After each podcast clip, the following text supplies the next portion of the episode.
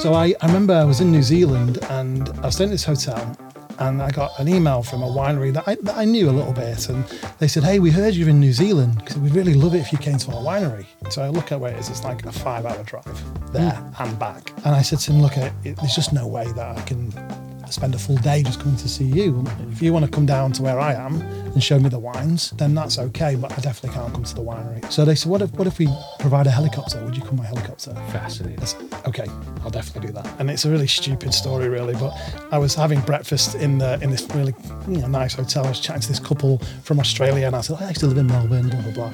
And the waitress comes over and says, Oh, Mr. Ingham, uh, your helicopter will be here in five minutes. this couple was like, what is, it? what is this guy? Can you pack up my beans? Yeah, exactly. And then you hear it coming, and it landed on the garden in front of the hotel. Wow. And they took my case. What and, a douchebag Yeah, right. you What know? an absolute. I, I Punts. actually, Punts. I did not feel in remotely like this was a great experience when it was happening. Yeah. Founded in 2017, Startwell is Toronto's independent hub for innovators to collaborate. Our podcasts relate perspectives from the world's most diverse urban population to reflect unique insights into global business, media, and culture. Welcome to the studio, Andrew. Thanks so much. It's a pleasure to have you for the 55th episode of the Startwell Oh, wow. podcast. Almost my age. You know,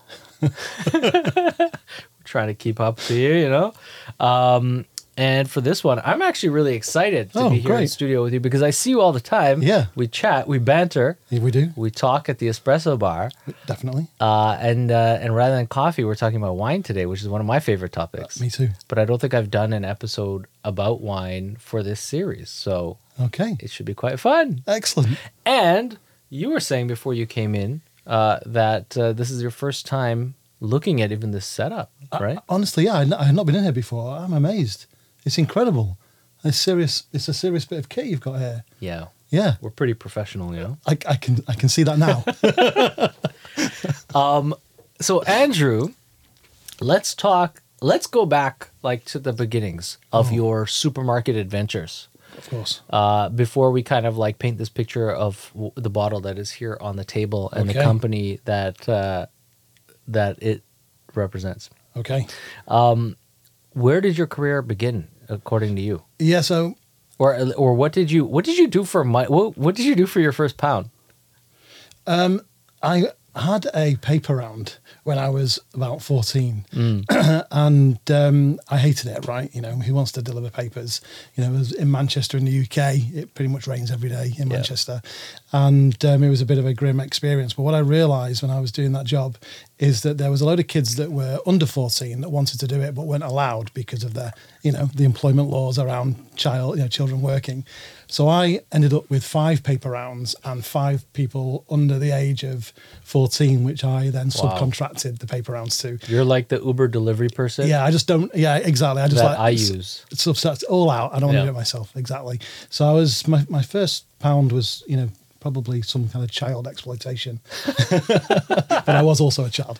But yes, that was the that was the first. Uh, the first But that's entrepreneurial. Yeah, so I, Wow. I I think so. That was the first and sort of last time I was an entrepreneur, Hmm. and um, and my first actual job I, I worked for what now is Anheuser Busch. Okay. So when my when I first went into the, the sort of workforce, that was my first ever role. This was pre or post university, or So I, I didn't go to university. You so- did not No, I did not. I left school early, so I, I left school before I was supposed to. That's a, a long story for a total separate podcast. what like what form? Uh, I was 15 when I left school. Um, Fifteen. I was 15, yeah, and um, it was it was by sort of mutual consent. I was you, mean you and the headmaster. me, me and Headhouse had a good chat, and we Yeah. came to the agreement that perhaps it was best for me not to be there. An imprint of a boot was left on your buttocks. Yeah, kind of. Yeah. Yeah, yeah. Both for both of us, I think. Oh, So, uh, so I left school and I ended up working for my dad, who was a plumber. So I just went to, you know, work in the family business, which, you know, no disrespect to him, he's, he's brilliant, but Yeah. I absolutely hated it. Oh. I, hate, I hated it. what But I- were, I- what were the worst things? Like, I, I, I'm sure it was a trying time, but like, you know, you were a t- teenage angst and so joining was- dad at work. exactly. I, you know, I wanted to be, I wanted to be in a band and I wanted to make art. I really didn't want to be, you know, fitting radiators. Yeah. And um, you know, he was he was great. He, put, he really put up with me. Like you know, I guess he's got no choice, right? But it was um, it was a it was a time of realizing that you know I definitely messed up school, so that was a bit grim, and um, I was in this plumbing business that I didn't really want to be in. Yeah. And you know, people want heating fitted in the summer, and you know all that kind of stuff. So you're crawling around in people's lofts or under the floor fitting pipes. It's absolutely horrendous. So I had an agreement with him that I would I would go through some kind of apprenticeship finish it Yeah. and then he would let me go off and do whatever I wanted to do. And so I, I did that and I went off traveling. So I traveled for maybe two and a half years backpacking. And I Wow. consider all around Europe. all around the world. I went I went all Ah. around the world. So How did you dif- at that age? Like how how did you think about where you wanted to go? um, I wanted to go to places that I knew people had not that I in my sort of circle had not been to. So I went to the Philippines and you know all that kind of stuff. And it was when I got there I realised, oh, it's only people from where I live that aren't here. Everybody else is. You know, it's a well trodden path. Um, but yeah, I had a great had a great time. I, I worked my way around all all through sort of Asia and Australia and um, around the other side obviously this way, you know, Canada and, and the US and down into Central America, South America, you know, all through all through that, and was about, away for about two and a half years in total. And so I consider that my education. Wow. That's so fascinating. Because at that point your contemporaries of your age were probably just going into university if they were. Yeah, they were. That's right. They were all. They You were were like all, 18, 19 and Yeah, you came back from around the world. Exactly, that's right. They were all when, when I sort of came back and got into the workforce with Anheuser Busch. Um, yeah, you're right. They were all off to university or you know Wow. being sensible. And I'd, I, I, I was a totally changed person. You know, I went as you know. Well, yeah, your eyes must have been like this yeah, big. I, yeah. I went with a serious attitude problem and came back a changed man. I would say. Amazing. Yeah, it was incredible. I would not change it for the world. I mean, it's pretty pretty tough, but you know, I just I just didn't want to stop. I just Right. kept on going, and there's loads of times I thought maybe it's time to go home, and Mm. I just have a word with myself and say no, just just go to the next place. Home was the road. A, little bit like that, yeah. It was. A, becomes like you know, look back on it now, perhaps with a little bit of rose tinted glasses, and you know, I remember I I could only afford to eat fruitcake because it had the most amount of calories in it at one point, Wow. and, you know that kind of stuff. But Along the way, you mean on the road? yeah, along the way, so like you got a little bit of money from your dad to set you off? Yeah, I, then- yeah, a little bit to get going, just you know, from the salary that he paid me, which was I remember it was like twenty seven pounds a week. It was you know, it wasn't really much, Right. But I had enough for a one way ticket somewhere and, and a bit of pocket money, and I, I just went and started working. As soon as I arrived anywhere, the first thing I did was look for a job. You know, Amazing. yeah, I wasn't I wasn't on the beach enjoying myself. I So was, you were traveling, working, earning your way. correct. And then what was the point when you came back and then got the job? So a couple, a couple of things happened. I, I was in the middle of the outback of Australia, and um, I was in this sort of youth hostel, and that this this guy comes and sits at a table, and we're you know we're having we're having dinner, Yeah. and he he had he had a boiled potato. That was it, right? So he's got dinner. this boiled potato, and he Yeah. just you know eats it, and then he's really positive. Everything's great. I said, Yeah. "You just having a potato," and he says, "Yeah, yeah, that's all I eat." I was like, "You only Potato diet. And he was not Irish. no, no, don't know where he was from. Yeah, he was just a man, you know, guy on the road, and he'd been doing it for like ten years. you know, Eating eating potatoes. just just on the road, and Oh. Mm-hmm. he wanted to be on the road as much as he could. So his expenses were absolute bare minimum, Right. which meant he just ate a potato for his dinner. That was it. there you go. Yeah. That was like me with my lunch earlier. Yeah, right. yeah. Eating potato chips. Exactly. Yeah. I mean, I should probably just eat potatoes, but anyway. Wow. Um, so uh, yeah, I, I just saw this guy, and I was like, "Oh my god, I think I might be turning into you," and that was like Kind of the wake up call. Yeah, a little bit like time, time to actually get real. I think. Yeah. Who wants Yeah. to be potato man when they're an older not gentleman? you know? not me, not anymore. Yeah. and so AB, yeah. So what ca- was that job? yeah? So I came back to the UK, or went back to the UK, and got a job at uh, Boddington's Brewery in Manchester. Lovely. So the, yeah, went, went to work, work there, and it was owned by a different company briefly until they they bought it and it became part of the big AB and you know InBev sort of empire that it is now. Yeah. And um, I just I just sort of worked from from the start of the ladder really. You know, I it was a sort of a sales role. I used to go and visit pubs and convince them Like to drink regional Boddingtons. kind of- Yeah, extremely extremely regional, just in Manchester. Huh. And um, and start off there. And, and and what I realised was I had this from somewhere. And I actually actually, if you'd asked me at any point in my life up to then, you know, where would this come from? I, Yeah. I, I would not have known. But I had this really strong work ethic. You know, I could really connect with people quite easily Mm-hmm. because you know when you're when you're backpacking, you have to make friends with pe- people immediately. Like they, Right. they're your friends straight away. And so I was just really able to talk to people very casually, you know, no non-threatening, and also at the same time get them to buy Boddingtons. You know, so it I just Were those chats over Boddingtons? sometimes there were over a few pints of Boddingtons. Right, that always helps. absolutely. Yeah, it was a, the good old days. It was the nineties. Try the product. You know? Yeah, exactly. So uh, I really enjoyed it. Like it was great. I was successful. They gave me a car and all that kind of stuff. You know, so it was. It was. Was it painted with the logo of, of the it, beer? it wasn't. It wasn't. the no. Boddington That mobile. might have been a deal breaker, you know. they used to have a um, if you were the top performing salesperson in in the year, Yeah. then you could use their private reg for the car, which was Beer One, which I which That's I pretty cool. thankfully never. Oh no, I never had it. Thankfully. Probably get pulled over a lot by the cops. Yeah, right, exactly. Yeah, and I would have had a boot full of beer as well. Oh my know. God. So um, yeah, so it was it was a it was an interesting job, and I found out I was actually quite good at it. Mm-hmm. You know, I could sort of definitely talk to people and sell Boddingtons, and I just I just kept on getting promoted. It, it just be, it was became a bit of a sort of running joke really that I would do a job for six months, it would be broken. I'd fix it. Yeah. I'd put it into a good position, and then they'd hand it to somebody else and get me to go and fix the next thing, and I'll just Mm. keep on doing that. And that has pretty much defined my career up to this point was fixing things and moving on.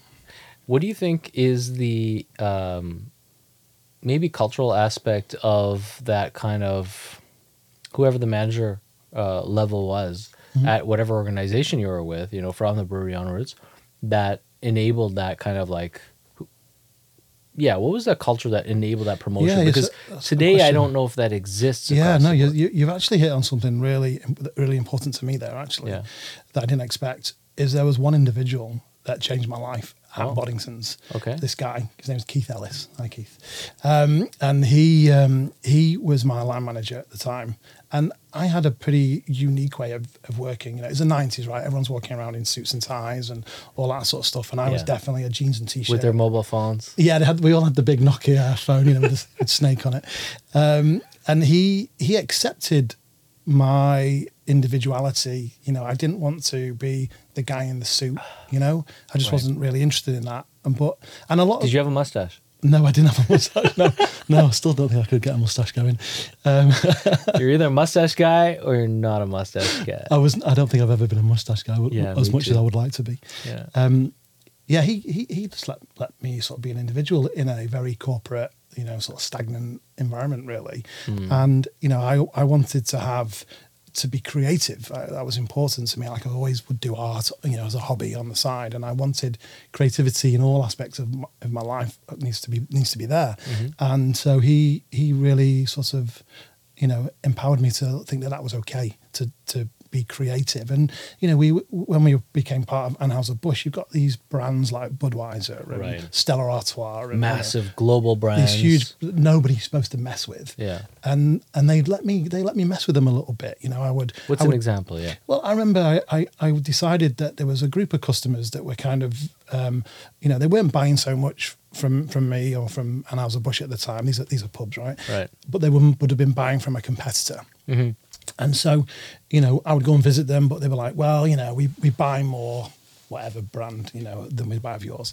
So I decided it wasn't really worth my time, keep Mm-hmm. on going every every month, having the same conversation, asking how his dog is, you know, or whatever. Yeah, And just to saying- warm him up for a cold conversation. Exactly. So I started to design my own postcards, but using Anheuser-Busch brands. Okay. And I remember one that, that To so- mail out to these people you didn't want to visit in person. yeah, I thought I'm just not going to visit you anymore. I'm just going to send you a postcard. It's ch- a stamp is cheaper than me going, right? And so I, I would design these postcards, have them printed up, write on them, don't forget, don't forget me, you know, that kind of stuff, right? That's No- great. Nothing else. And I remember one was for Stella Artois, and it was basically just these big red lips, and it said, you know, something about hot lips. I can't quite remember exactly what, but some something a bit tongue in cheek. Mm. Yeah. And it really worked. They they thought they were funny. And so what happened is they'd come and say, "Hey, you should come next time." And then slowly but surely, all these pubs started your card. They probably passed it around, they maybe had put it pinned up- behind the bar. They had, had it pinned up, all these things, right? And so my boss was like, "Well, you're you're really messing with these brands that they're not comfortable with, but nobody can deny the success."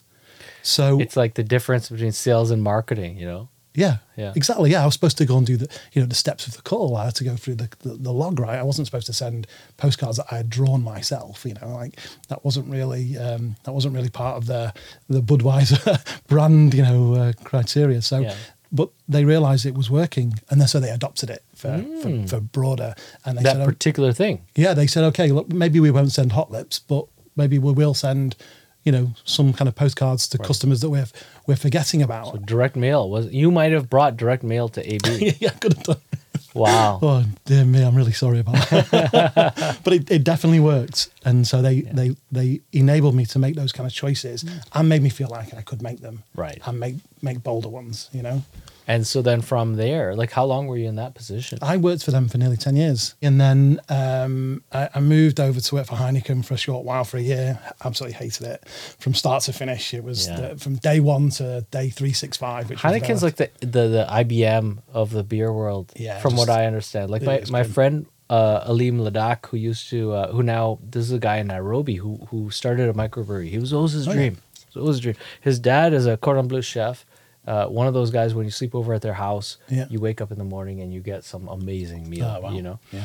and um, and so he was always instilled with the values of culinary expertise. Yeah. And so when he became a brewmaster uh, and started working the rounds, Heineken had him going optimizing breweries across Africa. Oh right, yeah, that's and cool. so he spent like four years, five years, I don't know how long it was, going and fixing like you can't brew Guinness in the Congo. I'm sorry. Yeah.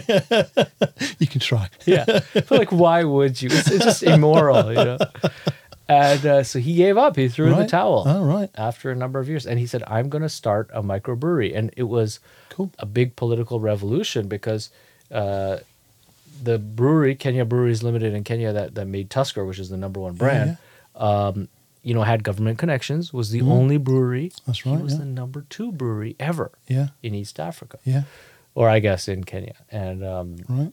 yeah but heineken kind of like propelled him into wanting to change the picture Yeah. you know it's interesting Yeah, they, they, they really wanted me. You know, I think my experience there made me feel that I'd had enough of it. You Yeah. know, because the first day I, I, I had to go over to Amsterdam and you know in the head office, and it was all very intense and formal. It felt like I was in a step back to the 1960s. Mm. Everyone's you know again all in the suits and ties, and I sat with mustaches you probably actually maybe in Holland they might have had mustaches. and uh, and I ended up you know having this this cup of tea and it was in a Heineken branded cup and saucer with some you know some Heineken plate of sandwiches and. And it, the whole experience was really intense, and I ended up having a nosebleed in the middle of this meeting because Damn. the way that they were operating just was had just, an aneurysm just yeah, just like this is it. I'm out already, day one, and uh, and they did they really didn't like my you know my creativity or my you know t-shirt and jeans style. They we just did not gel at all. It was a pretty grim. How did that yeah. feel like uh, though as an employee? Like you're now kind of like, oh my god, what did I? Well, I felt like I made this huge mistake Yeah. because I'd, I'd spent 10 years, or eight years at Anheuser Busch and, and then I, you know, I'd left for the money. They promised me extra money. Great. They promised me a BMW. Great. You know, I'm thinking, okay, this is, this is, this is what I, what I should want, right? This is what everyone aspires to. They, Wait, what was the second thing that they promised you? a BMW. I thought car. you said that. Yeah, See, right. a BMW. A BMW. I thought, wow, this is Wow. amazing, right? They're Does that get- still happen? I don't know. I mean, Hey, lad, Yeah. this is where you want to be. Yeah. We'll give you the keys to a brand new BMW. Exactly. It was that, that was kind of it, and you know, I was like, of course, Yeah. I'll take it. Where do I sign? You know, great, in for it. Brilliant. And um, and just a, just a year of hell for me. It was all, absolutely awful. I was I hated every second of it. Yeah. And and I think they, I think them too. To be fair, so you know, similar to my uh, end of my school career, we had a similar conversation. Right. Out you went Pretty much happily, happily onto greener up. pastures. Yeah, so I um, I'd been working with this uh, with a company called at the time, well I think they are still called Metro in Germany. So they're a huge, big European retailer. They got like it's a bit like um, Mm. A grocer. like Costco. Okay. but Oh, European. bulk, like yeah, bulk grocer. exactly. That's right. And I'd been working with them and supplying them and all that kind of stuff. And I could see that what they were doing was didn't make any sense. Didn't Mm. make any sense to me. So I I was trying to speak to the buyer and get them to you know why don't you try this idea and try that idea. And she was just you don't know what you're talking about. You know you don't know my pressures. Absolutely not. Uh, and so I just happened to catch the buying director in the reception of the, of the head office one day, and I just grabbed him and said, "Hey, can I just have a word? You know, I don't want to tell tales out of school. You know, I, I don't care really about about that, but y- you're doing it wrong. And Yeah. actually, if you just put these four things in place, you'll be doing it right." And he said, "Okay, why don't you just come back tonight at half seven? And I was like, "Okay, what for?" He said, "I just want to talk to you when there's no one around."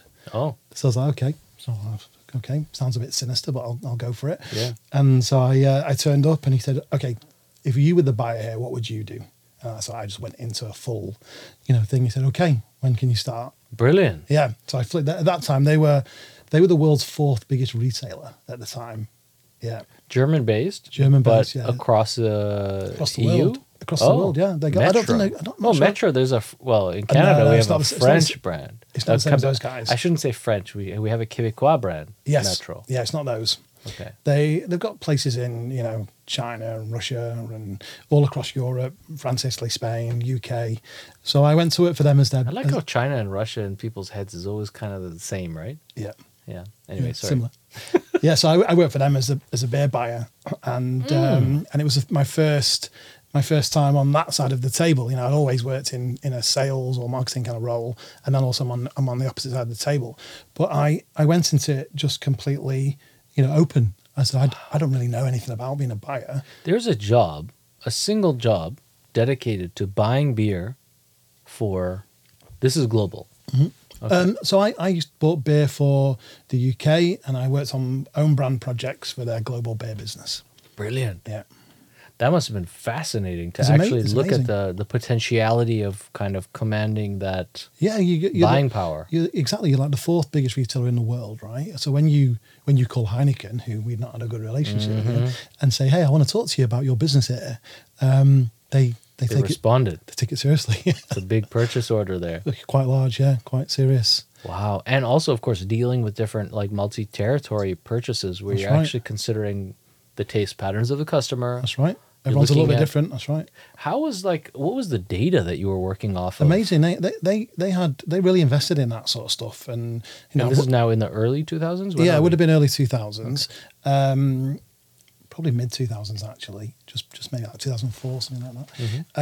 Um, I think that they were um, they really invested in it, like ahead of their ahead of their time compared to other supermarkets I've worked for. Mm-hmm. Perhaps not quite as good as what Walmart do. I hear they're pretty excellent, but they yeah everything was at my fingertips. I was Mm-hmm. very much as a buyer empowered to find insight and information, create a story or whatever, and then go and take some action. And that was all there, which was which was brilliant. All customer data, and obviously it's you know it's like a Costco, so it's a, like a membership or it is a membership. So you see all the transaction data for everybody. Mm. You see it all. So you can see not only can you see like the demographics of the people, but what they're spending and what else they spend, and you know had big big huge sort of computer created charts that had you know colored depending on certain metrics and size and shape and Mm-hmm. you could what what if I took this out of the range what would happen and it would all move around based on Wow. you know the last five years data or whatever it's pretty amazing That is amazing. so it was I really enjoyed that side of it actually that was the year that the first color Blackberry came out. oh really Yeah. I had a BlackBerry in that job I think Loved it. 2004. what happened to those guys I know. I want to watch that movie. yeah I saw the movie yeah it apparently they're like breaking up the company. That was the other news this week. oh really Yeah. But regardless, yes let's not bring up the ghosts of Canada's past. uh, our discussion is far more important and interesting. I don't know I kind of like my BlackBerry Yeah, I missed that thing, man.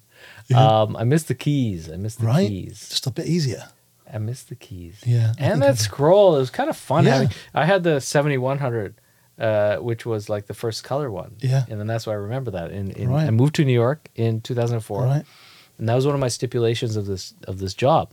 They weren't paying me much money, but I said you have to pay for my cellular phone, right and I want this top of the line phone. yeah And it almost I almost didn't get the job because they didn't want to spend the thousand dollars on the phone. and I remember it was a big issue. and then you know, the, the the finance director gave me the phone. Like she had gone to T-Mobile to get it herself. Oh, really? And she was very like white knuckles. like, care- yeah, very careful with the thousand dollars. Today, can you imagine if you tell anyone yeah right to be careful with a thousand dollars worth of product. yeah, we throw them around they don't care. Although the bounce, BlackBerry would have just bounced back and fine I'm sure Super tough that thing. Right, man. And it was the first phone that had Google Maps on it, Oh. which saved my ass being someone who had just Oh, moved to New York. I don't think mine had Google Maps on it No, that was the first year, first product that had oh it. right It was very, very interesting. yeah yeah oh yeah But we digress. of course Uh, of course we do. Uh, okay, so it's like 2004, 2005. Um, you are looking at all sorts of angles of the business that you didn't see earlier right? Yes. On this kind of like alcohol Yeah. distribution side of exactly things. opened my eyes to the reality of, of retailing you know when my boss at the time said you know he's a german guy we, we don't add value that's not our job mm. our job is we buy a box we put a box on the shelf and we sell a box don't add value mm-hmm. i thought that was crazy like because i come, you know come from anheuser-busch are all about adding value to to a product that if it's not in the packaging you wouldn't really know one from another right Right. and so i was uh, I found that fascinating that that was like the the, the a whole different perception. totally different. I, I absolutely loved it, and I and I remember you know being in negotiations with with suppliers who I'd been in their situation. I'd sat in that chair speaking to people like me, mm. so I had this I had this sort of empathy. But then I also had this. Well, no one ever made it easy for me, so why should I make it easy for you? Yeah. you know. So that this this dynamic was going on, and I remember. You know, I, I- was totally open to you. Teach me everything. I don't know. Teach me everything, and they they really helped me to be to be what I considered to be a good buyer at the time. And um, I remember we were dealing with Heineken, and, and they got these these two sort of German consultants to come and help me in the negotiation, and we were asking for you know a ridiculous amount of money, extra margin, all all the usual sorts of stuff.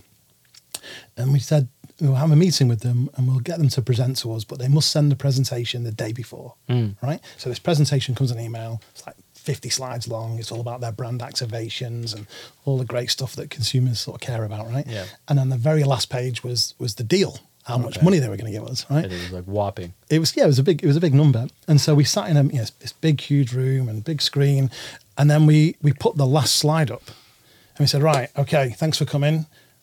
We really want to talk to you about the deal, and this guy Franken says, well, no, there's a whole presentation. What about the presentation? And I said, well, we're going to talk about the deal. That's what we're here for, right? Mm-hmm. And he said, no, no, no. Uh, we need to talk about how we're going to get to this. And this German guy who'd said nothing in the meeting and didn't say anything else after this, he just leans in and he says, irrelevant. And it was, to me, it was like, oh, there's a way, there's like a really efficient way to deal with this. Right. I don't need to listen to all this stuff. No. I don't need to care about all this stuff. I just need to care about adding value to my customers, Mm-hmm. even though, you know, we don't add value. The value's in the prices are cheap. Sure. You know? So if you give me more money, I can make them cheaper, which makes it easier for Yeah. the customer, right? Yeah. And once that penny dropped, I was away. That's exciting. Yeah. Yeah, it was good. And so, how many years did you have with that brand? So I, I worked for them for about three years, and then I got approached by a supermarket chain in, in Australia, and this was part of. Uh, I, I got this reputation of being like the fixer, you know, like the, the, the I can I can take something that's broken, I can patch it all up, put Yeah. it in a night, put it all good, and then pass it to someone to, you know, run with it, right? And so they contacted me and said, "We'd like to come and be our beer buyer for a supermarket chain in Australia." Pause. Question. Uh, at Metro, which was the German brand, yes. Mm-hmm. What was the zero to hero story though? You, what did you fix? Um, so it was just a you know declining customer base. It was Okay. they sold to professionals and you know so sort of retailers and to individuals that were members, and it was just slowly declining as you know supermarkets getting bigger. Online was starting to poke its head around a mm-hmm, little bit. Mm-hmm. You know these guys had never invested in online at all. They couldn't even buy anything online from them, and so it was just no one had really gone to the supply base and said, right, first of all, these cost prices are not appropriate. Yeah. Second of all, because we've been failing, we've been chasing it a little bit. So 50% of the range, I would say, when I started, was there because they needed money and they'd done deals. Mm. And these suppliers had said, well, if you list these products, we'll give you this money. And so we want the money. So we don't care about what's on the shelf. That's interesting. And then all of a sudden the customers see all this random stuff on the shelf and like, well, we don't really want that. And then they're ramming more stuff in than can fit. So the availability of stuff they want is not very good. Yeah. So and then that makes efficient. them, well, if you can't even buy what I want, why am I even coming here, you know? It does sound very 1970s. Yeah. And uh, so you cleaned it all up, Mhm. and you got a call. Yeah, got a call from Coles in, in Australia. So I went to work for those guys and, and I remember You went there. You moved there. I moved there, yeah, I moved to Melbourne. Okay. And um, I, I remember my first day I arrived, and I was I was there to be the beer buyer. And I arrived, and they say, yeah, "Okay, we've, we've we've sort of changed our mind a little bit. We don't want you to be the beer buyer anymore." And I was like, "Oh God, I've worked in beer for like you know fifteen years." I don't know how to use a mop. yeah, exactly, exactly. And they said we want you to be our wine buyer, and I was like, "Oh my God, this is a disaster." Complete switch. Yeah. Did you drink wine at the time? I mean, I'd, I I would have socially drank it. But no, did you no have? problem? You, but did you have a? well, no, because I'd, I'd worked with wine buyers at Metro, and they were all these like highly sort of sophisticated characters that had done all these gone on these wine courses, Right. and It's a very you know, poncey kind of yeah, spoke a certain language that you know that I didn't really care about, Yeah. and so you know I, I was sort of down and dirty with own brand beer. Really, I wasn't getting you know too excited about the latest release from Burgundy, right? You know, so. Yeah. I, I just said, "Oh, this is this is ridiculous. I don't know anything about wine, and you know, and I know people. You know, I've worked with wine buyers, and that, that's definitely not me. Mm-hmm. And their view was, "Hey, look, there's a whole team of people that now report to you that are like that, and we don't need one of those. We need someone that's got your background, your beer background, someone that cares about customers and you know cost and end to end, you know, distribution, all that kind of stuff. Just get get on with actually making sense of it." So I said, "Okay, I'll give it a shot." And Mm-hmm. they they said, "Well, don't worry, we'll send you on all the wine courses and all that kind of stuff." So I, I did some of those, which is why this looks like this because I hated it from the start. and um, and it was great. I actually actually really enjoyed it. Mel- Melbourne is a beautiful city. You know, it's pretty I can't cool. imagine how amazing it would be to be there. Yeah, it was it was incredible. I, I had friends that lived there from my old backpacking days that I reconnected with, and Mm-hmm. all just smoothly just glided into life in Melbourne. You Right. know, it was pr- pretty nice, and um, and the and the job, whilst it was pretty challenging, you know, they had some serious demands, and also that was my first real supermarket. Mm. You know, like it was real customers that actually just choose to come in because they're doing their weekly family shop, not necessarily members that are buying for their corner shop or Right. restaurant or whatever. And did they have differentiated retail product? Like were there kind of the neighborhood high street store Yeah, and yeah, then they had- also the big store for the weekend buying? Yeah, they had yeah they had all that sort of stuff and lots of different you know clusters and customer types and demographics and all across Australia. You know, out, out in the middle of nowhere and in the middle of the city and everywhere. And then they had different banners depending on you know whether it was the supermarket or the or the liquor store Oh, or the big box liquor store or the premium liquor store, all different sort of versions of it. So Right. it was sort of four four banners. It was a billion dollars Aus- Aussie dollars of of uh, spending power that I was responsible for. A team of 15 wine buyers, all that kind of. How much is a kangaroo buck? I don't know. It wasn't very much back then, I don't think. Like relative to Canadian dollars, you know? I actually don't know. Are they on no. par? I don't, actually don't know. I have no idea. Uh, no, I remember it was an, a billion Aussie dollars, which might be like, you know, 500,000 Canadian or a billion Canadian. I don't know. yeah. I'm sure it's quite a lot.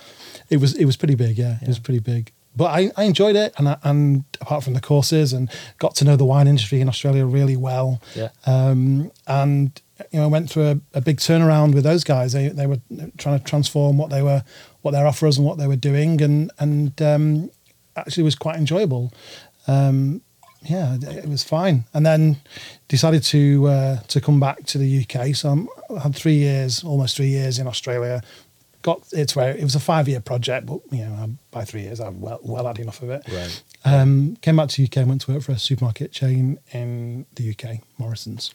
Morrisons. Okay. Yeah, and uh, worked on the wine team there, and that was you know sort of a paint by numbers really. I'd like sort of got the playbook now, and you've got the the, the work that Metro had done with the turnaround that Coles had done, rammed that into one idea, and that just became a playbook. Mm-hmm. It was like, oh, we just we do we do this today and this tomorrow and this on, on Wednesday, and then keep on, you know.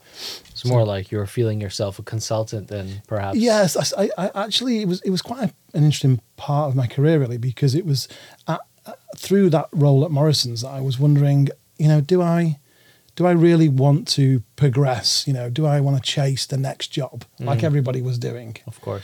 And I, I- wasn't really sure. You know, I, I, I definitely sort of had a bit of a wobble there as to whether I do I want to go and push myself to that next thing, or am I just really happy working in this industry, doing something that I can do, turning it around, you know. And so I thought at Morrisons, yes, I'll I'll continue in that vein and so it was um, it was a good job. We we we won countless awards, lots of write ups in the in the news about the wine offer at, at Morrisons and how good it was. And you know, I remember the Guardian had, had written, you know, there's one supermarket that doesn't rip customers off when it comes to wine, and it's Morrisons. You know, it kind of makes you feel like oh, actually, actually Yeah, achieving something. proud, right? Yeah, exactly. So um, it was it was a good it was a good experience in terms of the the work that needed to be done and what we actually did. I, I did enjoy it. Um, same thing happened as what happened at Coles. You know, got to year three and everything that we set out to do on day one was achieved. Literally everything. Like it was performing, it was making money. It was a good range. Customers were responding.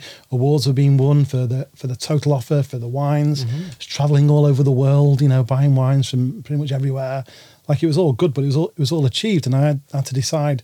Okay, do I do I push for a promotion? Do I What is the promotion? what, what would that actually look like? Yeah. And, and and actually, I did I did sort of talk about it, and they said, yeah, you know, maybe you could you could go and look after the cleaning category. And I'm thinking, I've worked in beer, wines, and spirits now for coming up to 20 years. Do I, do I really Yeah. want to now go and do household cleaning products? I'm No. not really sure that's for me. So I left those guys and went to work for the, one of the UK's biggest pub companies. Ah. Um, same, managed their wine offer, ran, ran all that. So this thing. is an amalgamated, like th- this is a company that has a bunch of pubs. Yeah, so they had they had about mm, fourteen hundred pubs that were they owned and they managed. They had like managers. Fourteen hundred. Yeah, about fourteen hundred that they they owned and managed, and they had a manager in them, and we prescribed Wow. everything that they did, the, the menu, the way they operated, everything. And these are probably multi-brand because a lot of these might oh be yeah, yeah. There's probably pubs. yeah like eight or nine different brands of of pub from you know really entry level. Great value kind of places, all the way up to super premium city centre London, you know, just behind Buckingham Palace kind of kind of pubs, you know. And so um, yeah, fourteen hundred of them, and then another maybe at least a thousand, probably more that they owned, but they rented, you know, rented out to tenants, and they would they had to buy their products, but they could choose what they were. Yeah. Yeah, so I managed all the wine for all that, and that was, that was that was cool too. You know, it was an interesting. Di- You know, it was different because it was no longer talking about customers, but talking about guests. It's kind of a mm. different mindset, Right. you know. Yeah. And and they they'd been through similar things. They were going for a turnaround. The wine offer had been pretty much devalued to the what's the cheapest wine we could possibly buy, you know. Mm. And and then they put it in. Well, let's put it in a nicer bottle, bit of a bit of a thicker glass, you know, nicer label, but still Sure. still bad wine. And you know, customers see see through that. They go go to a pub and spend good money on a bottle of wine, and it's rubbish. Mm-hmm. You know, you think, well, so I I worked really hard there to to I'll say so to myself, but I worked hard to improve the quality. So if you actually if you're a customer and you decided to spend a little bit more for whatever reason, you were rewarded by actually being better. So that was the big piece of work with, with those guys. It's interesting though because I would um, I would always expect as a customer that when I go somewhere and I look at the list, I have a means of kind of negotiating or figuring out what I know or what I would expect. Hmm. Uh, you know, based off of kind of varietal and you know right. terroir uh, and house. Exactly. So it's interesting because like in this bulk buying scenario where you're kind of commissioning almost OEM wine Yeah. uh, it throws that out of whack. So you kind of like Yeah. the customer's guesstimating a little bit, right? Well, what happens is, and you know, I spent a lot of time in pubs, some of my own you know, choice and Mhm. some of theirs. But uh, what I noticed when listening to customers ordering wine is they'd come and say, "What's the cheapest wine you've got? I'll have that." Right. So that's the first thing. Second thing they say is Pinot Grigio. What's the how much is the Pinot? I'll have the Pinot Okay. Grigio. Right. And not really much else. So trying to convince people to you know spend a little bit more and have something a bit more special is pretty hard. Pretty hard work. That sounds so foreign, but I know exactly what you mean. That's exactly it, isn't it? But they, they did things. It was just some really basic things. Like they had Pinot Grigio as their entry level wine, so their cheapest wine was the one that everyone asked for. Yeah. I say, so why don't we why don't we instead of giving doing that, why don't we just put a very generic white wine at, so at, at the entry level mm-hmm. that's good, you know, as great for for what it is. You know, it's good good worth worth the money. But let's make the Pinot Grigio the second or third on the list and buy one that's better. So when the customer comes in, they're either going to be loyal to the price point, Right. here's one for you, or to Pinot Grigio, it's here Yeah. right?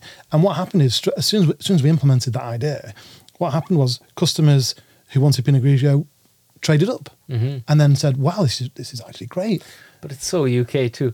It's really, it's so funny. Maybe it's not just UK, but like the idea that people buy, you know, their their taste is aligned with a specific varietal Yeah. is kind of funny to me because, you know, I mean, it's understandably it's it's kind of like an uneducated palate, right? It's, it is exactly that, which, by the way, is pretty much every customer. Because the variance within the varietal is ridiculous. So you know, there's certain great. Now I'm going to get technical. Yeah. and I don't. I really don't want to do that, but I will. There's you can know stuff and still Yeah. value simplicity. exactly. I think that's the key. There's certain grapes that lend themselves to a very narrow taste profile. Yeah. Pinot Grigio is one. Yeah. Sauvignon Blanc is another. Malbec is another. Right. These grapes, if you buy a, a Sauvignon Blanc from New Zealand, whatever the brand is, kind of very similar in style. Right. Right. And so customers trust that because they don't really know about wine. They don't really care about wine either. And so they know, well, I bought that before and I liked it. Mm-hmm. Yeah. And that's good enough for me. Yeah. And it's too much of a risk to go anywhere else because these are not cheap products, right? Mm-hmm. Yeah. And so Sauvignon Blanc does really well, Pinot Grigio does really well, and Malbec does really well because of those reasons. Take a grape like Chardonnay, you can mess with that as much as you like, and has been messed with. And you know, a Chardonnay from France is different than a Chardonnay from Australia, is different than one that's been oak aged. All this kind of stuff happens, and so customers just don't trust it. So never drink Chardonnay becomes becomes a thing, and customers lean towards the grape varietals that actually they trust. And I think that is both what is magic about the wine industry mm-hmm. and its biggest sort of hindrance really is customers don't really care and they stick to what they know. And this kind of takes us towards your venture That's right. because after that stint with the pub company, Yes, I, I went worked for a supermarket chain in Hong Kong okay, that had supermarkets all over Asia, so southern China, Hong Kong, Wow. Cambodia, Vietnam, Singapore, Amazing. all around that area. And I ran their uh, beers, wines, and spirits buying team for a couple of years. well, that's now a whole left field thing because yeah, right. it's probably a lot of local alcohols as well that people were interested in. Yeah, there's the, regional there- stuff. Exactly. There was there, there was both. With There was snakes and vermin in it. there was not quite that bad, but almost certainly with things in it. yeah, yeah. but yeah, there was there was the Asian Asian beer, wines, and spirits, and then there was you know the stuff that I was used to. So there's definitely two, two, th- two categories within that. Definitely, a whole shelf of just things with like different types of oranges. Absolutely. 500 different oranges in each different bottle. absolutely. Yeah, And there we was need them that kind of all in this region. Yeah, and stuff that basically is paint stripper. You know. Yeah. Take one sip and that's it. You're done for the day. Wow. wow. yeah. What an eye opener, though. Yeah, it was pretty amazing. It was a really interesting, interesting place at that time because I, I arrived on the day of the. There was a protest with a million people were on the streets, and I, I arrived on that day In Hong Kong. in Hong Kong. Yeah, so I was going to my apartment that they lined up for me to stay at when I first got there, and I couldn't cross the road because there was a million people walking down the street. You know, Literally. in protest. Yeah, I remember the first night, the the, the protest turned into a, like a mini riot, really, and you got these these people out there. They were wearing y- yellow helmets and gas masks and body vests, and the police were throwing tear gas and they were throwing them back, and I was. Like in this huge skyscraper, looking out my window at basically a, a riot, and it was my first night, and I was thinking, "Okay, this is go- this is going to be yeah, this might be interesting." This was what, 2018 or something? It was A couple of years um, before the pandemic? Yeah, yeah, just it was just before the pandemic. Yeah, like a year or eighteen months before the pandemic. That's right. Yeah, I recall this. Yeah, so it was um, it was a big big thing at the time, you know, with what was going on there, and I had you know I had people working for me, all all local people. This was all timed around China, you know, taking control. That's right, Kong. exactly. That's that's what was happening. They they had this you know uh, one country two systems Mm-hmm. um, policy for Hong Kong, and they were slowly winding that back. Yeah, yeah. um, and the local community were not really totally comfortable with it, and it was you know that's what caused it really. Hmm. But it was pretty it was it was pretty bad. You know, uh, uh, some some days I remember I didn't couldn't go to work because the the riots were happening, and I would watch it live on TV, and I'd recognise what was going on, and You had to remote work. yeah, I had to work from home those days. yeah, exactly, had to use Zoom. yeah. And then what uh, what brought you here to Toronto? COVID. So I, I, I met my partner in Hong Kong. She's she's from Toronto. Okay. And um, and then when it was COVID, COVID kicks off, and we were um, we were at home watching the news, and Justin Trudeau came on and said, he famously, uh, "If you're Canadian and you're overseas, it's time to come home." And then I looked around, she, she was packing a bag. And you're like, wait, let me come with no, you. you know, no, no, it's fine. There was literally no cases in Hong Kong. Like it was, it was, you know, virtually nothing at that stage. I said, COVID's not even here, and I me to go back. So, so she came back, and then you know, I stayed. I actually stayed there for another year in uh, in Hong Kong because I wanted to finish out what I'd started. Right. So um, we we were on Zoom every day, and I came and, and visited at one point in the middle of lockdown, and all that kind of stuff happened. Um, and then finally said, right, I'm ready to come, and I'm I'm not going to do the same thing. I definitely don't want to work for the Start LCBO. Joining like Loblaws or something. Yeah, right. I definitely don't want to do that. I've had enough. So the last sort of six months of, of living in Hong Kong was when I decided, okay, what what what's the problem, and what am I trying to what do I need to fix that I, that I can do without working for some massive retailer. And so, what was that problem?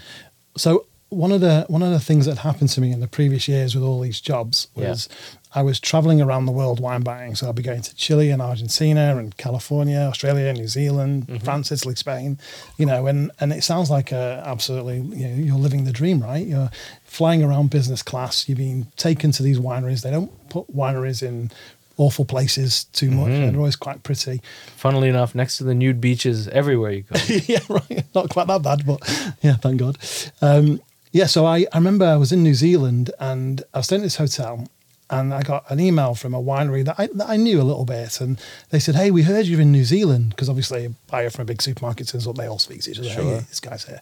He said, We'd really love it if you came to our winery. And I was like, Okay, what, what have you got? This is what I'm looking for. Because I've always had a very specific goal. If I'm going to New Zealand, it's not just generally, I'm looking for a solution to something, right?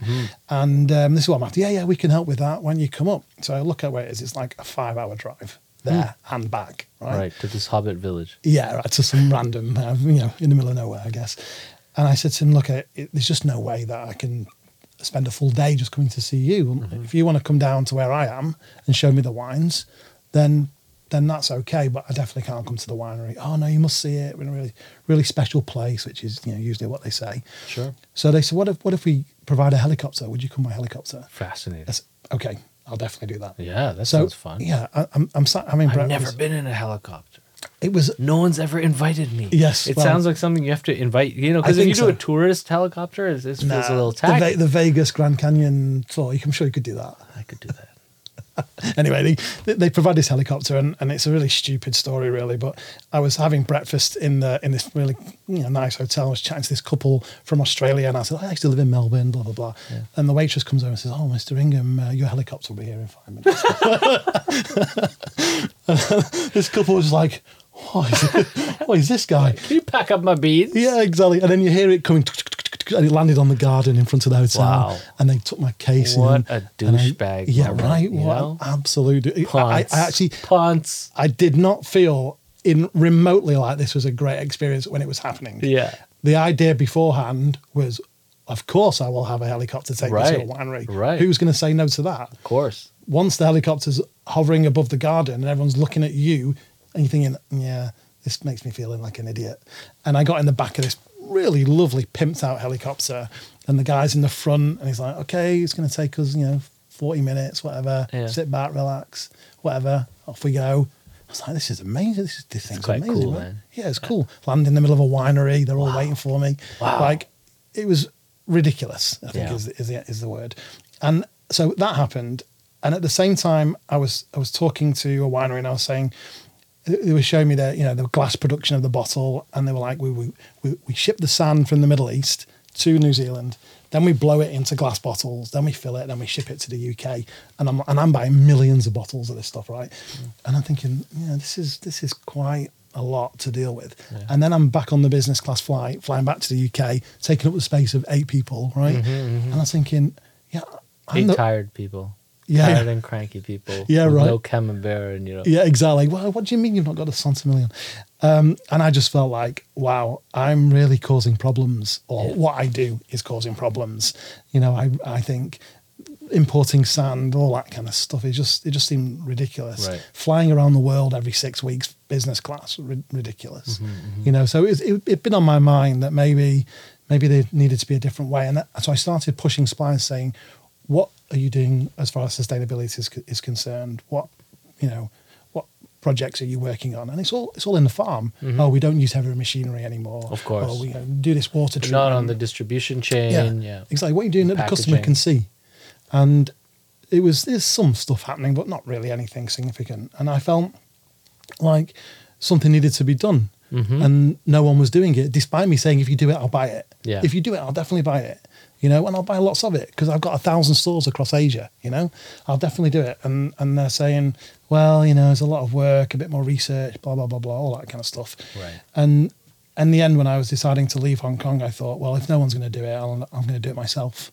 And that became the mission to to create wine that is not so formal because you know I alluded to how much I hated the wine courses. Sure. I really feel like wine, the category of wine and the enjoyment of wine is taken hostage by that small subsection of the wine industry. Yeah. Like it's great, don't get me wrong. I love Chablis Well, and Burgundy kind of and all like, that. well, it seems dichotomic. Dichotomic? Mm-hmm. Can you say that? Is that a word? It is now. There you go. Two different worlds of wine. There's the kind of like, let's say, taste driven wine, the palate, defined palate kind of world of wine.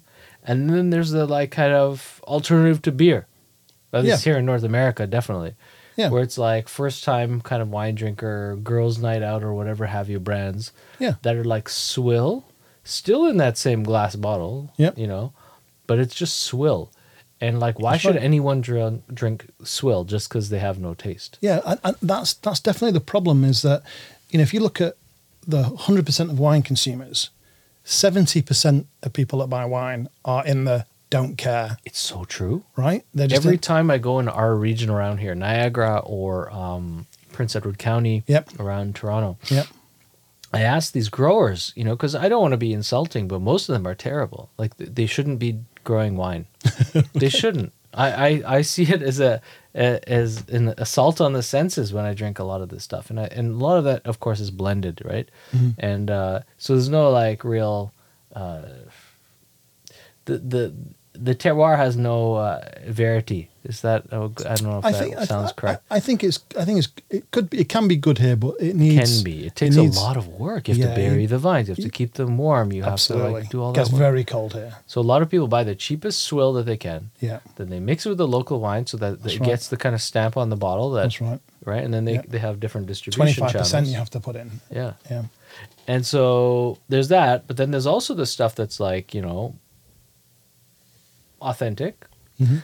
but a poor comparison to something you can buy for a cheaper price Yep. that's imported from a veritable region right. uh, of a veritable heritage country. Yeah, yeah. You could buy it much cheaper from overseas, right? Yeah, and so it always fascinates me to see like what the motivations of the grower are and often cases i'm told like in fact not often every single time that the mass majority of what we sell is sold from the farm to local buyers that's right. and it's not tourists it's not people coming to be like wow this is so fun i'll That's buy a right. bottle Exactly. so that blows my mind Well, it's, just, it's just like sort of rural and regional France is is the same. You know, those those you know obviously there's brands. price point's different though Price points is definitely different here, Yeah. but you know people go and fill up themselves. You're like you know, and they've been doing it forever. Right. It's not like you know they have to worry about sustainability. They're going filling their own containers, which Mm-hmm. is sounds like a really great Whole Foods kind of you know project, but actually they've been doing it with wine in some parts of France shampoo forever. conditioner Yeah, exactly. and wine Exactly, exactly. Yeah, so I, I think I think you're right. There's a lot of work goes into it here, and then because of that, and because of you know just the costs of being in Canada anyway, makes these price points out of what you can buy from overseas better. Mhm. It's a shame, really.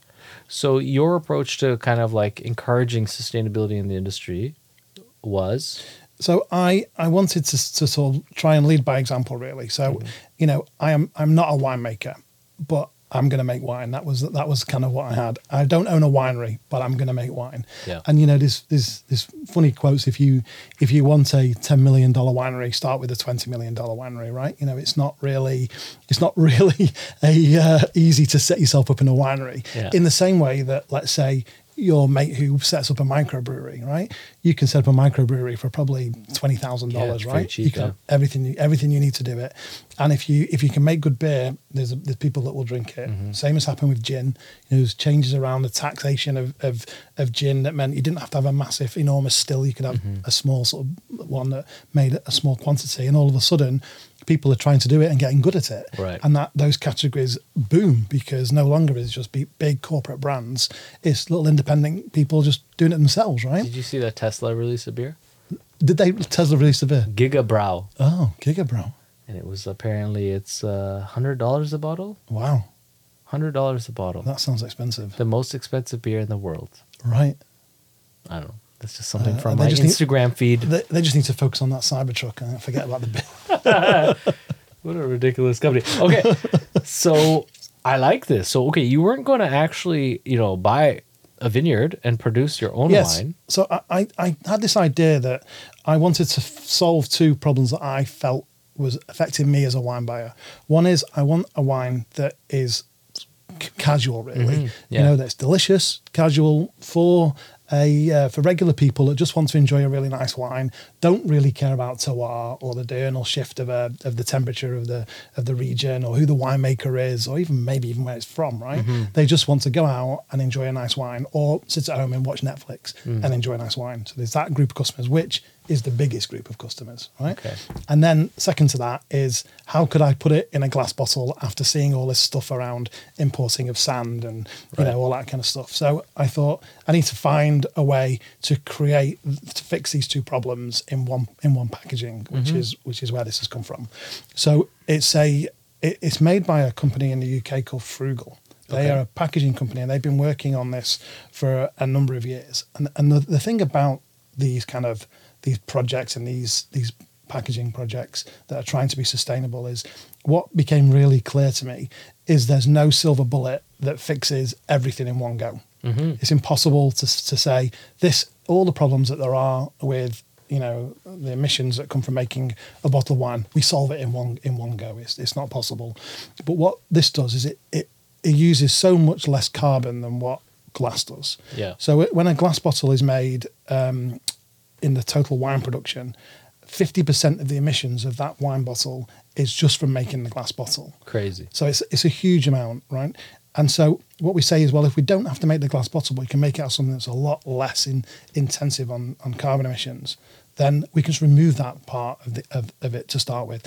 And then when it ships, it's six times lighter. So that also saves money. So what is this? What is this bottle? What's it made out of? This made this it's made out of this is a, a paper board. It's called outer. Mm-hmm. So this is um, this is everything in it is made out of recycled material. Okay. So hundred percent of this is made from recycled products, and then the outer bit is the cardboard is um, breaks apart. You, you, you pull it apart, and inside it is the little pouch that you would have in like a bag in box wine. So it's a, a little pouch. Now it is, is made of plastic, Mm. Plastic. recycled plastic. And that's attached to the This is attached Top. to this, yeah. So when you when you pull it out, the cardboard pulls apart. It's what sorry? one piece, or it's like glued onto. It's one. It's one piece just pulls out. Yeah. Okay. And w- so it's it's made out of plastic, but it's I think it's like eighty percent less plastic than a same size plastic bottle. Mm-hmm. Um, and it is recyclable if you live somewhere that recycles plastic. Right, right. Which, if you live in Singapore, great. If you live in Canada, may, maybe No, not as well. they just send it to the Philippines and burn it. for- yeah, exactly. Right. Yeah, exactly. And um, so we um, we're trying to say, well, let's take out the carbon that, that if someone buys this bottle of wine versus the glass, then that carbon has been removed. Yeah. Right. And that, and that's the the the principle. We are working with the, the company that, that created this idea on the plastic to say, can we create something that actually we can is a is a pouch that can biodegrade or or whatever. Like, can we Mm-hmm. make it fully fully done? If that happens, and that, I, I think we're getting close, that would be hundred percent like it's Right. hundred percent recycled and hundred percent recyclable. So there's a bit of a bit of work to be done, but we're we're on the we're on the path. You know, it started. So I believe it's better than glass. And also, you know, people were saying to me at the very beginning, well, glass is one of the most recyclable of all of all product. Well, that's true, but only a third of glass gets recycled, and the, and that, what doesn't get recycled takes four thousand years to to degrade. So, it, yeah, maybe it is easily recyclable if you recycle it, but you're just not. You know, people are just not doing that. So that's where the uh, that's where the aim and the vision for it for it came from. I think is cool. And I think you told me a little story uh, before we jumped on the mic, you know, days ago, year, months ago, weeks ago, uh, about the actual. I almost said scribbles. I did. Scribbles, they are they are kind of scribbles. You wrote this on a napkin or some shit, right? I, I, I wrote it. So when I when I was talking to a few this is wineries, handwritten. I, I, yeah. So when I was when I was talking to um, to you know, wineries about it, I drew it on the bottle. So I got them to send me a blank bottle, and I just used a sharpie and, and drew it. And I was saying, look, you know, this this needs to feel like I'm doing it myself. That's my story, you know. Yeah. I've been the wine buyer that's, that, that has had frustrations with with sustainability in this category, so I'm going to do it myself. So I wrote it. I, I want it to look like this. And they said, "Great, let's let's make it look like that. You know, let's do it. Let's get on with it." The Journey's End is the winery, Right. And they said, "You know, I'll, I'll put you in touch with uh, our design agency, and they'll you know get them to to do it do it properly." Great. So I had the meeting, told them what it was all about. You know, said I've got this punk attitude of mm-hmm. I'm doing it myself, like the Sex Pistols, like Vivienne Westwood. You know, these guys couldn't play the guitar but made a great album. Yeah. They were a school teacher that didn't wasn't a fashion designer but became one of the best fashion designers. I, I'm not a winemaker, but I'm going to make great wine. Right? That was mm-hmm. that was my inspiration. They came back and said, "Yeah, yeah, absolutely, no, no problem." And then you know, come back with a with a pitch, and it was all you know exactly what you'd expect if you'd ask someone say, "Make me a punk brand." You know, it was exactly what you'd expect. It was tartan and whatever, and oh, and, and the bill's fifty thousand pounds. And I went Not back to the, punk. yeah, right. And I went back to her and said, "Is is this really punk? You know, spending this money on this kind of stuff? Why can't we just do it ourselves?" And they said, "No, let's let's just go with your design." So that, that was it. It's like it's, it's what I wrote. Wow. So um, love it. It's exactly as I wrote it. So- and then uh, there's all little sort of quotes and icons that have meaning to me, that's personal to me. That actually I don't I don't explain unless you go on my website. But Yeah, you know, no, I don't explain it. Okay, so let's talk about the actual contents. Yes, so the liquid. So Yeah. I d- even despite what I say about customers and most customers don't care and that they're, they're the people I would like to drink it and sustainability, the strategy is in the liquid. Mm. Okay, it's that's that has to be that has always been at the very heart of it. That it's very easy to put bad wine in cool packaging, Right. And that happens at every level of wine. Happens from the entry level to the most premium. You know, it's not uncommon. You wouldn't believe it, but it definitely happens to put cheapo wine in really expensive packaging to make it look good, and Sure. people fall for it, right? So the strategy is in the liquid. So when we were creating it, and I went down to South Africa and spent time with the winery there, and said, "Look, I want this to be a really easy to drink wine. There's a Sauvignon Blanc and a, and a Shiraz or Syrah, and I I want the customer to when they drink it to just think, yep, great." That is literally it. I don't want it to be challenging or helping them, you know, educate their palate or any of this stuff. You know, I want to think about there's a group of lads on a night out that they decide to have red wine, they share a bottle, great. How did you find the vineyards to work with? I so luckily, I having worked in wine for for you know many years, I I knew them and I knew who I knew who did what I wanted to do, both from a term Taste profile. both in terms of taste profile, but also their vineyard techniques and also what they do in their local communities. Those kind of things were important to me. I mm-hmm. did. I could have just gone to an industrial winery somewhere and said, "Hey, I want to, I want to buy a wine off you, and thanks very much." But Carlo Gallo. yeah, exactly. Exactly. We can we can definitely talk about that. But I, I knew these guys, and I I respect them both in terms of how they do things. Yeah. I respect the wines they make, and I really admire their community work in the local village in uh, in Lowry's Pass in in um, South Africa. It's, it's amazing. what part of South Africa is that?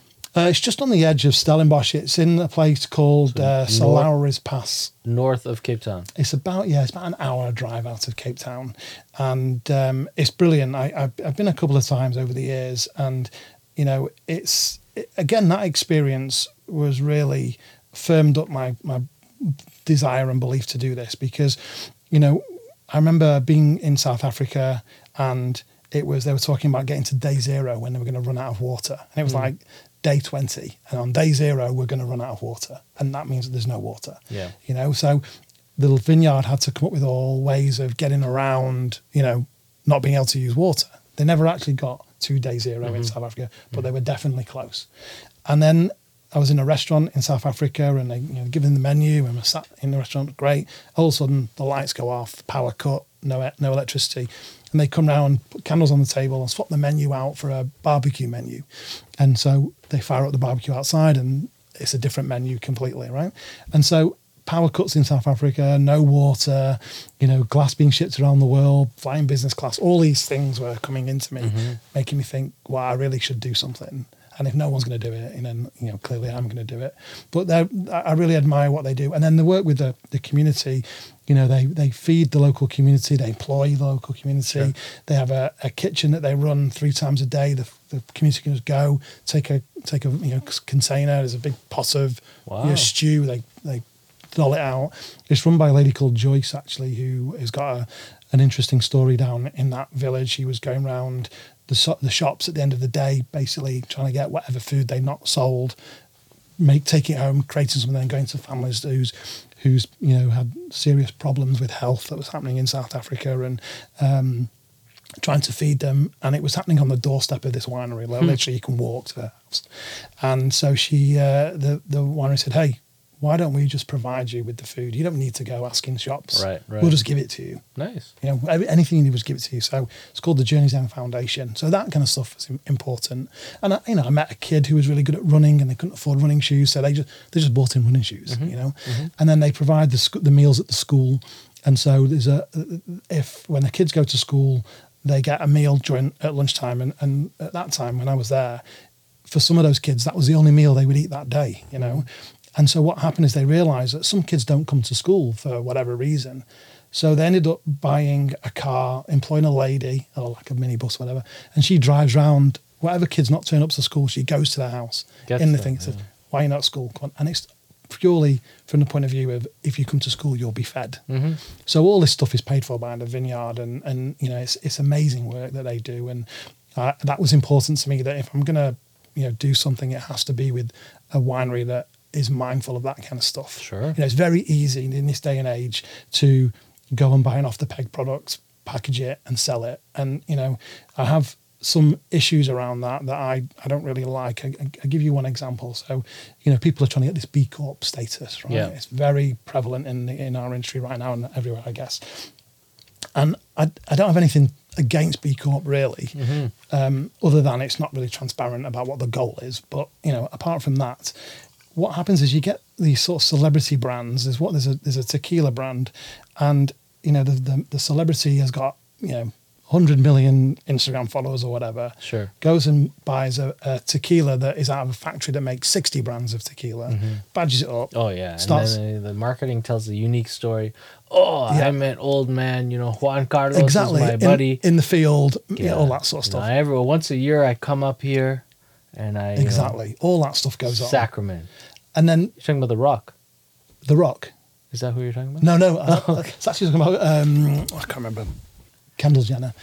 Kendall Jenner. So she has This this, is one of 818 those. tequila. Uh, this is one of those people. Who are they called? The Kardashian yes, people. exactly. Okay. Yeah, So- I don't know anything about so those. her, people. her tequila company's B Corp registered, you know, because of all the great sustainable work they do. But she buys it off the peg from a, you know, a, a factory tequila, and then she's flying around the world on a private jet. Of course. And and that just sort of belittles, in my opinion, what B Corp stands for. Mm-hmm. And I'm sure B Corp has got some really strict measures around what it means to become a B Corp, you know, business. Mm-hmm. Uh, so I don't want to say anything bad about that, but Yeah, there's many good B corps that have, you know, a lot of great intentions and uh, and even internal processes to managing the sustainability of their absolutely, approaches and I, I. I get that, and I think that's absolutely it's right. just it's a standard that you kind of can um, if you tick the bo- boxes. There's no, I don't think that there's like you know, uh, kind of. Uh, it's like there's, trans- there's no people in lab coats coming around and like. it's not transparent. You get- look on the website, like what, what is the away. what is the goal? Yeah. Like uh, you just don't know, right? yeah. And also, you got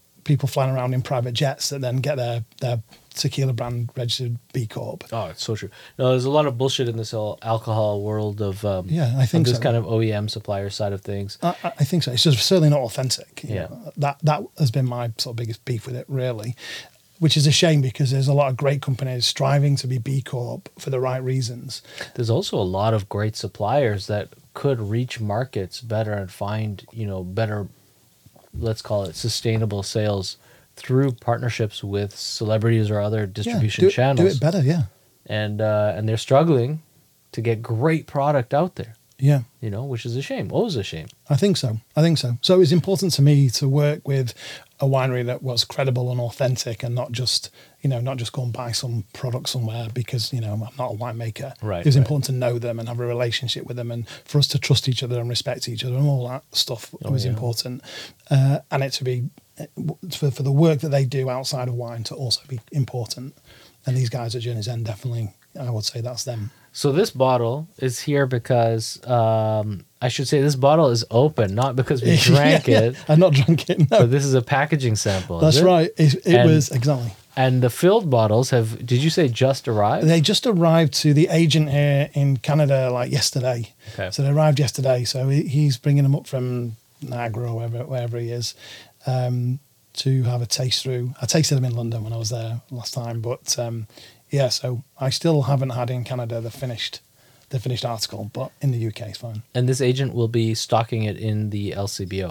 Yeah, so we went and met the LCBO in um, a couple of months ago now, and, and went over to the to the office there and presented all all the work we've been doing and why we're doing it, and Mm-hmm. talked about everything. I'd heard some horror stories, but actually they were they were great. You know. Yeah. there, there was absolutely no effort. That's good It questions. didn't feel like the interested- headmaster's office. No, no, definitely not. You Definitely didn't get not. the tacky. I was really, I had to coach myself. I really was like, don't say that you're a wine buyer. Don't say that you're a wine buyer. You know, I didn't Oh, want them to think like, hey, Buy the book. I did your, I did your job. It's easy. This is just going to do this. Yeah, I didn't want to be like that. Yeah. So I, uh, I did tell them, but as part of my story, you know, Yeah. I'm doing it for myself. But no, they were, they were really great. And they said they got a, they got a range review happening in the end of summer and they would absolutely consider it. They, Mm. they congratulated me for, for what was been achieved so far. We talked about all the listings that we've been winning in, in part, parts of around the world actually. So, um, So the were- product is available elsewhere.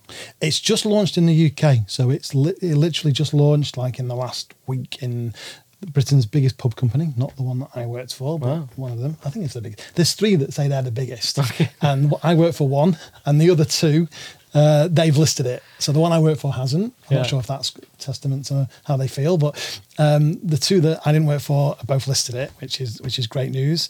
It goes live, I think, in the next week. I think in their in their pubs. Um, we listed it uh, in um, MMI in the Middle East in, Mm-hmm. in Dubai, and they supply all the resorts in the Seychelles and Cool. all them sort of places. And you know, it's, we're having people are asking really good questions about it in terms of the customers because they're saying some people are totally about the cardboard bottle. You know, they're like, "Wow, we, this is great because it helps with our sustainability, you know, plan," or you know, we pay for the weight of our waste. Yes. So, and that whether that like the Seychelles, for example, they import a pallet of wine, the consumers in the fancy resort drink it, and then they have to send that pallet of wine back to Africa and they have to pay for that. Yeah. Mm-hmm. Whereas they can recycle this on the island, and so they have to pay for that second shipping. So there's a saving for, for those guys there. Air, airlines are interested because of the weight, and it's Mm-hmm. purely a calculation for those guys. They say we everything So they put smaller bottles, Yeah, they they, they well they personal bottles. they weigh everything on. Yeah, I think that would be pretty cool, but I'm nowhere near that. Okay. But um, yeah, they weigh everything that goes on the plane and everything that goes off, and even if they save one gram times every flight, Wait, it so then up. if it's not personal bottles, they'll be pouring out of this in the first class and business class. Let's hope so. So you are making changes to Yeah, that I hope so. I, I would, I would, I would hope so. And then you know, it's um, so customers have, have, have responded in. Uh, and when I say customers, I mean. Buyers. resellers, yeah, buyers, buyers have, re- have responded to all sorts. You know, people love the fact that it doesn't talk any wine, you know, any wine nonsense. We, you know, when we talk about tasting notes, we we say the Sauvignon Blanc is fresh and the and the Shiraz is smooth. That's it. Uh, We don't you don't need to know anything else. You know, just drink it and then you'll decide. And you know, when it comes to the actual wine, we were talking about you know the strategy in the wine. Um, we could have easily gone with a base level wine. It would have been great, but I had this view that this potentially could be picked up by someone that doesn't really drink wine, and I don't want to put them off in their in their first glass or their first bottle. If if someone who's a bit you know younger, some sort of you know millennial, Gen Z, whatever, who's uh, old enough to drink, buys it, and it's the first time they bought a bottle of wine, it's got to deliver because I want them to come back and buy it again. And if we'd gone too low in the wine, um, which is traditionally what happens when wines are made for entry level sort of people just starting out, then they're just going to say, "Yeah, I don't really like wine." Well, it's because you've not had a good one. Is is the honest answer?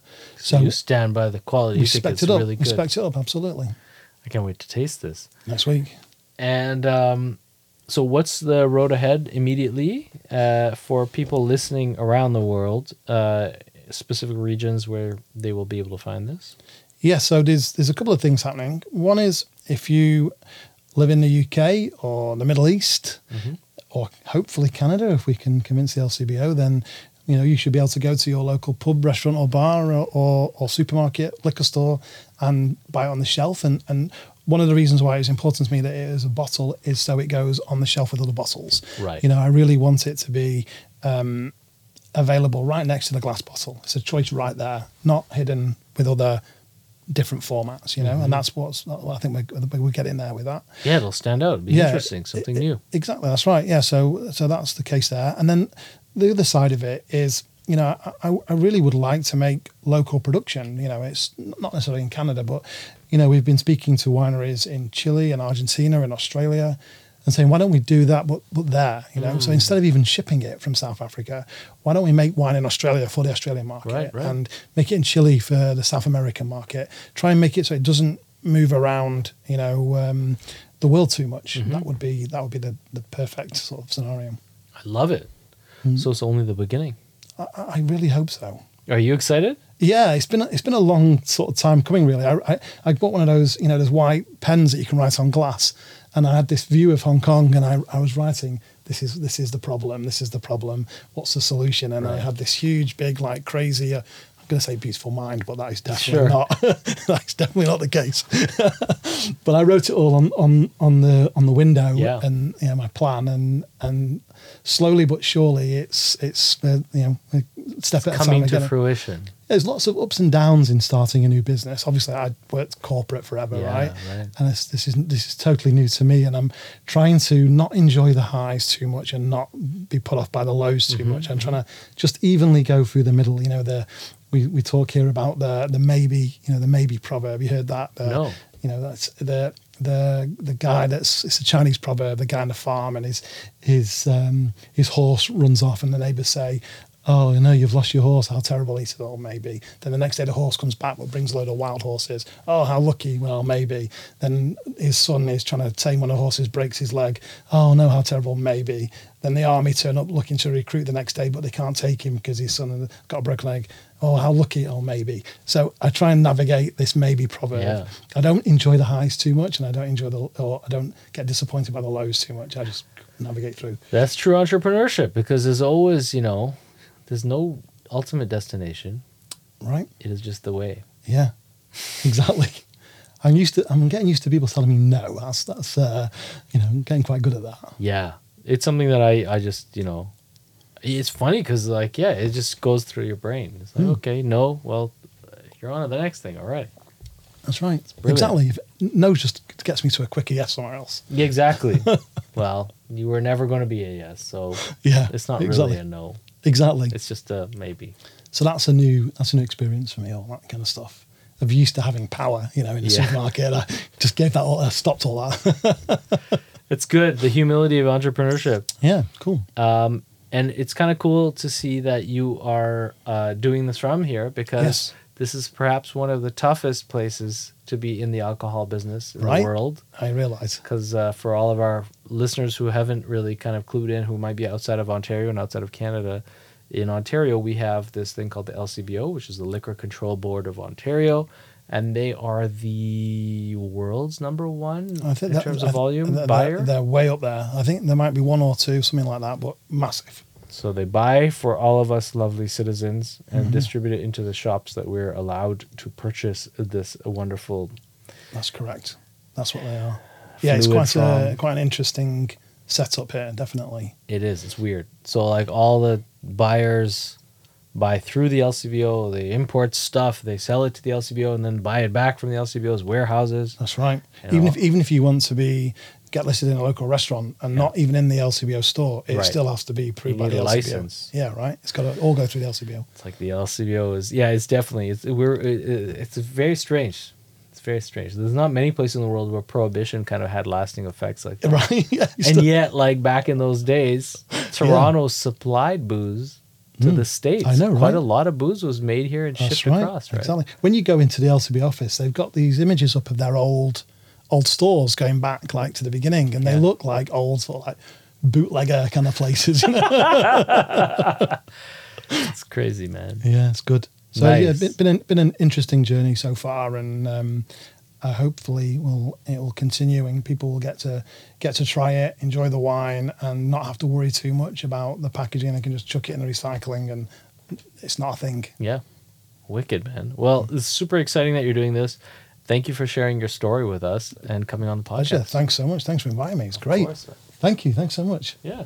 That's cool.